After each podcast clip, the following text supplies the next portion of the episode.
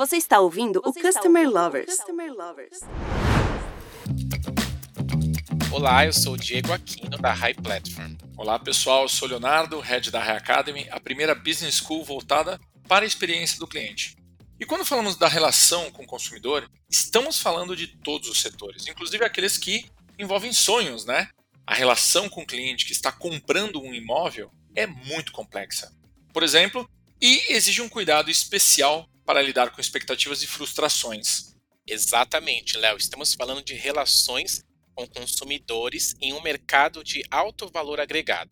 E é exatamente esse o tema do nosso episódio de hoje. Vamos abordar os desafios para lidar com um consumidor exigente em um mercado tão competitivo. E para conversar com a gente, temos a Caroline Prado Matias, que cuidou da experiência do cliente na Cirela nos últimos seis anos e que agora acabou de entrar na Loft. Caroline, seja muito bem-vinda ao nosso podcast. Eu queria que você contasse um pouquinho da sua história na área de experiência do cliente. Bom, primeiro gostaria de agradecer o convite. Muito feliz por estar aqui dividindo um pouco do meu conhecimento. Queria contar primeiro, antes de entrar aí, né, no mercado imobiliário, falar um pouquinho quem é a Caroline Matias, né? Então, eu tenho 14 anos de experiência no mercado imobiliário, mas também passei aí por algumas, algumas áreas, como comercial de bancos, captação de recursos, financiamento, e nos últimos seis anos aí tenho me dedicado à experiência do cliente. Nos últimos três anos, a gente acumulou um pouco mais de 10 prêmios aí. Sou colunista da revista eletrônica Cliente SA e atuo em alguns grupos de estudo, tanto de mercado imobiliário, né, como da Abrainc, que é a Associação Brasileira das Incorporadoras e Construtoras, como também de grupos de estudos da Brarec, que é a Associação Brasileira de Relacionamento com o Cliente.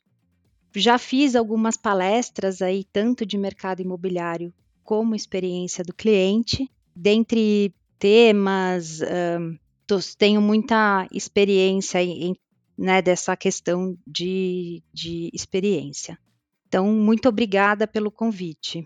Caroline, para a gente começar, eu queria que você definisse o que é o alto valor agregado. E o sonho do consumidor pode ser considerado um valor agregado? E ele também deve ser considerado quando entregamos uma experiência para ele? Bom, primeiro eu gostaria de definir, né, o que para mim é valor agregado. Muitas pessoas pensam, ah, valor é igual a preço, né? E eu acho que tem uma diferença enorme é, entre um e outro, né? Então, o preço para mim é, é basicamente os elementos do produto, o processo de produção. E o valor agregado vai muito além né, do preço não se limita só nos elementos do produto, está muito relacionado o quanto que o cliente está disposto a pagar e é algo um pouco mais subjetivo. No meu ponto de vista, é, uma experiência diferenciada ela agrega muito valor ao produto, né? Quando a gente fala de imóvel, né, estamos falando de, de, sonhos, né? Nunca, na minha visão, aí nunca é só um apartamento para os nossos clientes é sempre um lar, segurança dele, né, a segurança da família, diz muito sobre o status social dele também. Então, são muitos os elementos que tornam né, o sonho do imóvel, da casa própria, do apartamento, é, de alto valor agregado. E eu acho né, que trabalhar essa experiência em um produto com esse valor agregado é muito importante Primeiro porque provavelmente vai ser uma das compras da vida dele de maior valor, né? Então, e ele precisa ter essa confiança na marca, essa confiança no produto, trazer é, esse sentimento aí é, para o cliente de, de, de, conquista, de benefícios e de prestígio também. E Caroline, Quais os principais desafios para lidar com esse consumidor do mercado de alto valor agregado, né? Principalmente nesse mercado imobiliário que vende sonhos, né? Bom, para mim o principal desafio é gerenciar essa ansiedade, né, para poder atender às expectativas. Nesse mercado, né, no mercado imobiliário, onde eu, onde eu tenho mais experiência, ele é muito diferente de outros mercados. Por quê, né? Por que, que eu acho que essa gerenciar essa ansiedade é fundamental? Em outros mercados, quando você compra um produto, você ou recebe esse produto ali de forma instantânea, né? Ou no máximo, se é, por exemplo, uma compra virtual, você espera ele chegar na sua casa, ou de repente falando de um, de um carro, você espera ali chegar um mês. Então, assim, diferente de qualquer mercado, quando a gente está no mercado imobiliário, no mínimo o cliente vai aguardar aí quatro meses até fazer todo esse processo, né? E quando a gente e são quatro meses quando a gente fala de um imóvel pronto.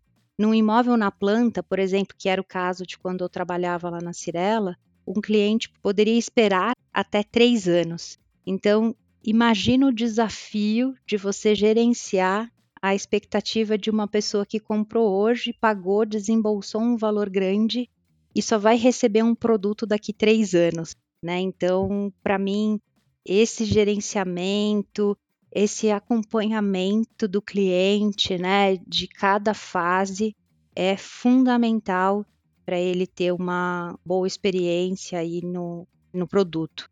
Carol, quais os principais erros cometidos com esse consumidor que é tão exigente? E quais os aprendizados que você traz nas suas experiências no mercado imobiliário? Bom, eu pensei aqui em três principais erros, né, que eu considero aí levando baseada na minha experiência. A primeira é, é ser omisso, né? Para mim, a gente tem que ser honesto, envolver o cliente, né, para que ele sinta segurança. Nesse mercado, né, como eu, como eu disse anteriormente, como a jornada dele é muito longa, e podem acontecer muitas coisas durante toda essa jornada, algum atraso de obra, algum problema com prefeitura, com cartório, enfim, existem muitas variáveis dentro desse mercado. Pode acontecer algum problema, algum atraso. Então, você não se comunicar, né? Você não se antecipar a possíveis problemas. Eu acho que isso é um dos principais erros que, que a gente pode cometer atuando nesse trabalho. E um terceiro item também que eu pensei aqui é com relação a conhecer o perfil dos clientes, né? Então é fundamental conhecer o, o perfil dos clientes. Eu já trabalhei é, desde segmento econômico até altíssimo padrão e cada cada cliente, né, tem o seu perfil, a sua forma de absorver conteúdo, o que é experiência para ele. Então, assim, conhecer o cliente é fundamental para que você tome as ações certas, né, para que você informe, para que você se antecipe aos possíveis problemas. Então, na minha cabeça aqui são esses esses três pontos que são erros, né? Não não conhecer o cliente, não se antecipar aos problemas e ser omisso. E Carol, olhando todo esse cenário, é possível traçar a jornada do cliente que compra um imóvel?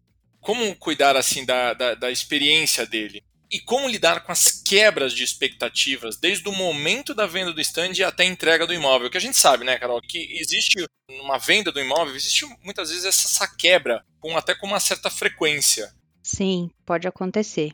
Na minha opinião, mapear a jornada é fundamental. Quando você faz esse mapeamento da jornada, você consegue exercitar, então, entender onde os clientes é, podem estar se sentindo mais vulneráveis, né? Quais os pontos de maior tensão, quais os canais que ele está usando.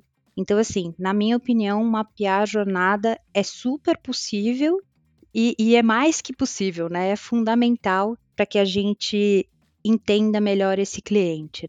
E quando você faz o mapeamento da jornada, você consegue, por exemplo, personalizar aquela experiência, né? E atuar de uma forma planejada. Então, separei um exemplo aqui para vocês, né? Por exemplo, um cliente que compra, por exemplo, um imóvel na Moca. Ele é muito diferente de um cliente que compra na Vila Madalena, né? Talvez um cliente da Moca ele seja um pouco mais tradicional, ele, ele tenha ali mais mais conexão com o bairro, né? Um cliente que compra na Vila Madalena, ele já é um cliente mais descolado, um cliente, enfim, que tem um outro perfil. Então, mapear essa jornada, entender, né, a personalidade desses empreendimentos, desses clientes, e eu acho que atuar nessa personalização nos ajuda a manter a experiência, né? Não fazer essa quebra é, de expectativa, né? Então, eu acho que cada, cada produto tem a sua personalidade e se a gente atuar de uma forma igual com todos os clientes, é, seguindo uma mesma linha, você pode ter essa quebra é, de expectativa. Então, é, é, durante esses vários anos aí que eu trabalhei, é, por exemplo, lá na Cirela, a gente olhava muito para essa questão da personalidade do empreendimento, aonde ele está localizado, quais as características das pessoas que fizeram aquela compra, o que, que elas estavam sentindo, o que, que elas estavam esperando, se era um cliente que gostava mais de meios digitais, se era um cliente que gostava de uma experiência mais próxima, mais é, de, mais humana, enfim. Então, eu acho que, sem dúvida, traçar essa jornada, né, mapear essa jornada, ela nos ajuda e muito atender as expectativas e não ter aí alguma quebra. Agora, Carol, falando de, de estratégia do, do cliente, de jornada, de colocar o cliente no centro da estratégia, olhando a sua experiência, a sua vivência nesse mercado, você acredita que atualmente o mercado brasileiro imobiliário coloca ou está colocando o cliente no centro da sua estratégia? Como é que você tem visto isso? Eu acho que o mercado imobiliário ele tem evoluído muito nos últimos anos. Então, assim, se eu pensar no mercado de, de 10 anos atrás, ele era muito focado em produto, né? E eu acho que nos últimos anos todo mundo do mercado imobiliário está se atentando mais à experiência do cliente, muitas empresas já têm usado o NPS, então esse, NPS tem dado muita, muita voz aos clientes e pelo menos pela experiência aí que eu passei, tem retroalimentado muito, muitos processos. Então, talvez a gente não esteja né, no mundo ideal ainda, mas eu acho que ele está caminhando para colocar o cliente no centro, sim. Caroline, como que é o cuidado no pós-compra desse cliente? E existe alguma métrica para medir a satisfação dele? Bom, cuidado pós-compra, no meu ponto de vista, no, neste mercado, é ensinar o cliente a passar por toda essa jornada, né? Dificilmente o cliente já é muito experiente nesse mercado. Então, grande parte das vezes é a primeira aquisição desse cliente, né? É uma, uma aquisição complexa, então, para mim, ensinar o cliente a passar por essa jornada, ter uma boa régua de comunicação, usar alguns recursos, né, de tecnologia, realidade virtual, realidade aumentada, é um dos cuidados que a gente pode ter nesse pós-compra. E medir a satisfação desse cliente, né, é fundamental. A gente usa algumas metodologias, né, algumas pesquisas aí muito conhecidas no mercado, como por exemplo NPS, CSAT, até para entender, né, se todo esse cuidado, todos esses ensinamentos, todos esses recursos que nós estamos utilizando, se o cliente está gostando disso, né, se ele está se está melhorando a experiência. Então, usar essas métricas, né, de satisfação é muito importante dar uma direção né, para nós, para entender se isso está tá sendo aderente e se isso está ajudando aí na experiência do cliente. E quando falamos de sonhos, né, falamos também de frustrações, né, Carol? Quais são as dicas para lidar ou amenizar essas situações que ocorrem nesse mercado que você tem vivência e experiência? É, como eu disse anteriormente, né, no meu ponto de vista, para amenizar essas frustrações, a gente precisa envolver o cliente nessa jornada. A gente precisa ter trabalhar com muita transparência. Nesse mercado tem, enfim, muitas interferências, né? Um mercado artesanal. Então, por exemplo, a gente pode sofrer até com uma interferência climática. Então, para exemplificar, para ficar mais claro para o pessoal, por exemplo, se a gente está numa obra e está chovendo muito, existem algumas etapas que a gente não consegue avançar, né? Às vezes a gente termina o empreendimento e tem alguma demora aí, por exemplo, de cartório, de prefeitura. Aqui na Loft a gente trabalha somente com imóveis de mercado secundário, né? Então, imóveis prontos mas mesmo assim a gente ainda depende, né, de algumas etapas e de alguns parceiros externos. Então, atuar com transparência, né, junto com esse cliente, ensinar, mostrar para ele, olha, existem essas etapas, essas etapas elas podem ter algum tipo é, de complicação, né? Então, eu acho que é um pouco isso. E pensando aqui, tem até uma, uma brincadeira que um amigo meu faz. Ele, ele brinca e fala assim, para fazer uma analogia. Quando a gente é casado, né, a gente fala para o marido, poxa, não deixa a toalha em cima da mesa, da, da cama. E muitas vezes isso acaba acontecendo.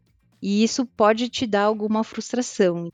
Mas isso não é suficiente para terminar um casamento, né? E eu acho que é um pouco isso que a gente vive aqui neste mercado que é tão complexo. Então, às vezes sim, podem acontecer falhas. Eu acho que o cliente ele consegue compreender que pode ocorrer algum tipo de falha aí durante o percurso dele, mas quando você conversa, quando você explica, você pode minimizar essas, essas frustrações que podem ocorrer aí no meio do caminho. Hoje conhecemos a importância da estratégia de CX em compras complexas e de valor agregado e o quanto a satisfação desse cliente impacta nos negócios da empresa. Além disso, vimos que a experiência do cliente não acontece somente no momento da compra, mas em toda a sua jornada. Caroline, muito obrigado pela participação. Eu gostaria de deixar o microfone aberto para você deixar um insight final aí para nossa comunidade. Bom, eu que agradeço. Foi muito bom passar né, um pouco da minha experiência para os ouvintes. Trabalhar nesse mercado é complexo, mas é, é um amor imenso, né? Porque a gente está falando aí do sonho de muitos brasileiros, então assim é um propósito enorme trabalhar com esse mercado. A gente cuida muito da experiência, então de todas as frentes, né? Desde da experiência do nosso funcionário, que está atendendo aí os nossos clientes, como com os nossos clientes finais, porque eu acho que a experiência envolve também os, os funcionários. Na minha opinião, conhecer, ser transparente, enfim, nessa era que a gente está vivendo é fundamental. Então, espero ter passado um pouquinho para vocês do meu conhecimento e só tenho a agradecer aqui a todos. Muito obrigada. Obrigado, Caroline, pelo seu conhecimento. E pessoal, continue nos acompanhando em nossos canais Spotify e YouTube. E até a próxima. Até a próxima, pessoal. Você acabou de ouvir o Customer Lovers, podcast da High Platform. Dá uma acessada no nosso Insta e se liga no conteúdo que rola por lá.